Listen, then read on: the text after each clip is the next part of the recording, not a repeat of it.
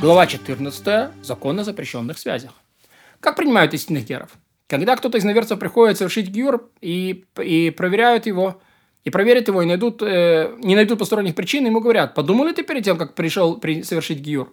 Разве не знаешь ты, что в наше время евреи несчастны, подавлены, унижены, смущены, испытывают страдания? Если скажет он, я знаю, и я недостоин,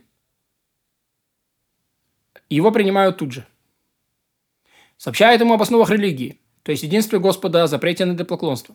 Говорят ему о прост... о, об, об этом пространно. Сообщают ему о некоторых легких заповедях, некоторых строгих. Но об этом не говорят пространно, то есть в деталях говорят. И сообщают ему о грехе нарушения заповедей, об упавших колосках, забытом на, на поле снопе, о недожатом крае поля, о второй десятине. Сообщают ему о наказаниях за нарушение заповедей. Например, говорят, знаешь, что если пока ты не пришел к этой религии, когда ел запрещенный жир, не подлежал наказанию каретам, осквернял субботу, не подлежал наказанию побиению камнями. Однако не умножают ему разъяснений, не входят в подробности, из опасения, что это приведет к тому, что он свернет с доброго пути за дурную, на дурную дорогу. Ведь поначалу привлекают человека благожелательными мягкими речами. Как говорят, э, как э, говорит Писание, узами человеческими влек я их, а затем узами, узами любви.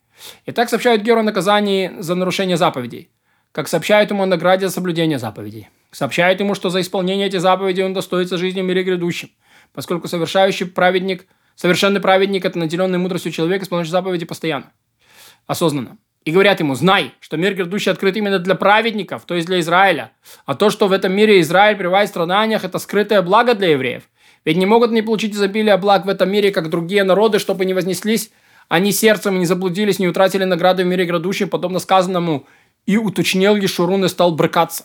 Но святой благословенный не, обрушай, не обрушивает на евреев обильных наказаний, чтобы не погибли они. Все народы исчезают, а они остаются. Об этом рассказывают пространно, что привлечь Гера. Если он передумал, не хочет принимать еврейство, то пусть идет своей дорогой. А если принимает все сказанное, не задерживает его, но тут же делают ему обрезание. Если же он был обрезан, извлекают у него капли крови завета и оставляют его, пока не исцелится он полностью, затем совершает омовение. Время омовения, трое стоят рядом с ним – и во второй раз сообщают ему некоторые легкие заповеди, некоторые суровые заповеди. Он стоит в воде. Если это женщина, то женщину усаживают в воду по шею. Судьи стоят снаружи и сообщают ее ей некоторые легкие суровые заповеди. А она сидит в воде, а затем окунается перед ними. Они отворачиваются и выходят, чтобы не видеть ее, когда она выходит из воды. Что такое пришелец? Наверное, принимший на себя обязанности не поклоняться идолам и прочим установления заповедное сном но и совершивший обрезание омовения.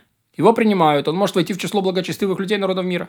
Почему его называют пришельцем? Потому что нам разрешено селить их среди нас, земле Израиля, как, как, как это разъяснялось в законах об идолопоклонничестве. И принимают пришельцев только в годах, когда соблюдают Ювель, то есть 50-й год. Э, что же, но в наше время, даже если он примет на себя всю Тору, за исключением одной подробности, его не принимают.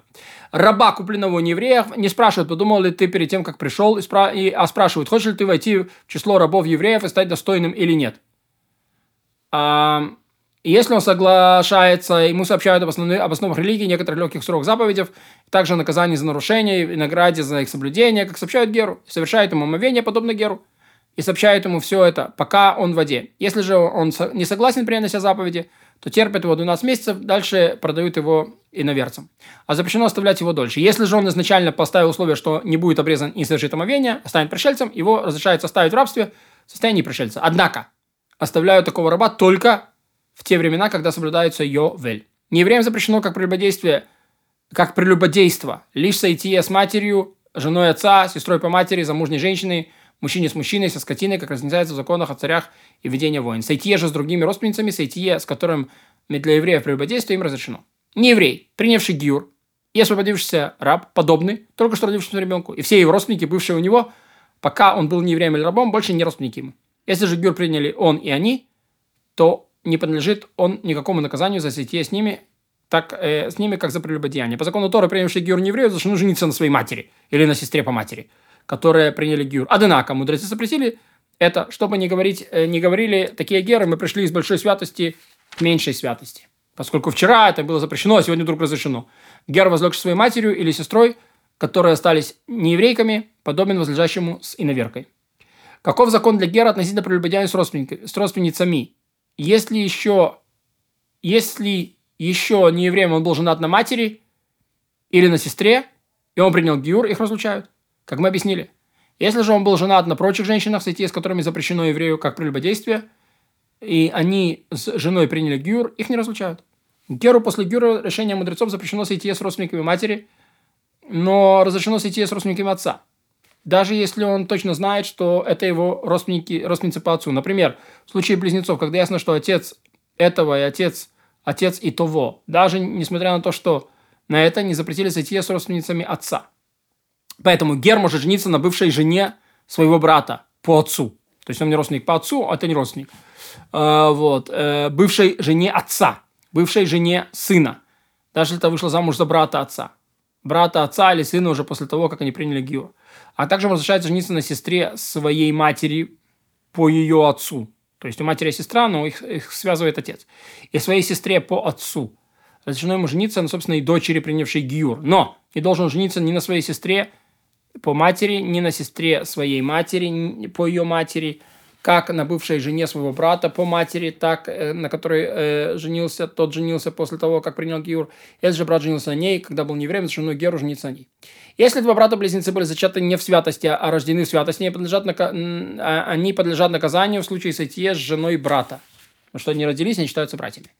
А женившийся на Георет и на ее дочери Гиорет, или на двух принявших Гиур сестрах по матери, может остаться с одной из них, но должен вести с другой. Тому, кто женился на Гиорет разрешено, если она умерла, жениться на ее матери или дочери, поскольку запретили это только при жизни обеих. Разрешено человеку жениться на двух Георет. Сестра по отцу, поскольку не запретили браки с родственницей по отца, как мы объясняли.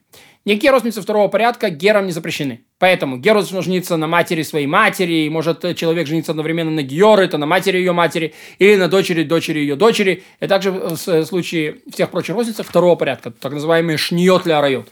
Рабу разрешено жениться своей матери, пока он раб, не говоря уже о своей дочери, сестре и тому подобное. Ведь он уже вышел из числа неевреев, и соития, запрещенные неевреями, как прелюбодейство, ему не запрещены. А число евреев еще не вошел.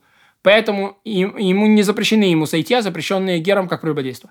Но мне кажется, что если раб-мужчина возляжет с мужчиной или со скотиной, его следует казнить, поскольку это два прелюбодейства запрещены каждому человеку. Вольноотпущенники подобны герам.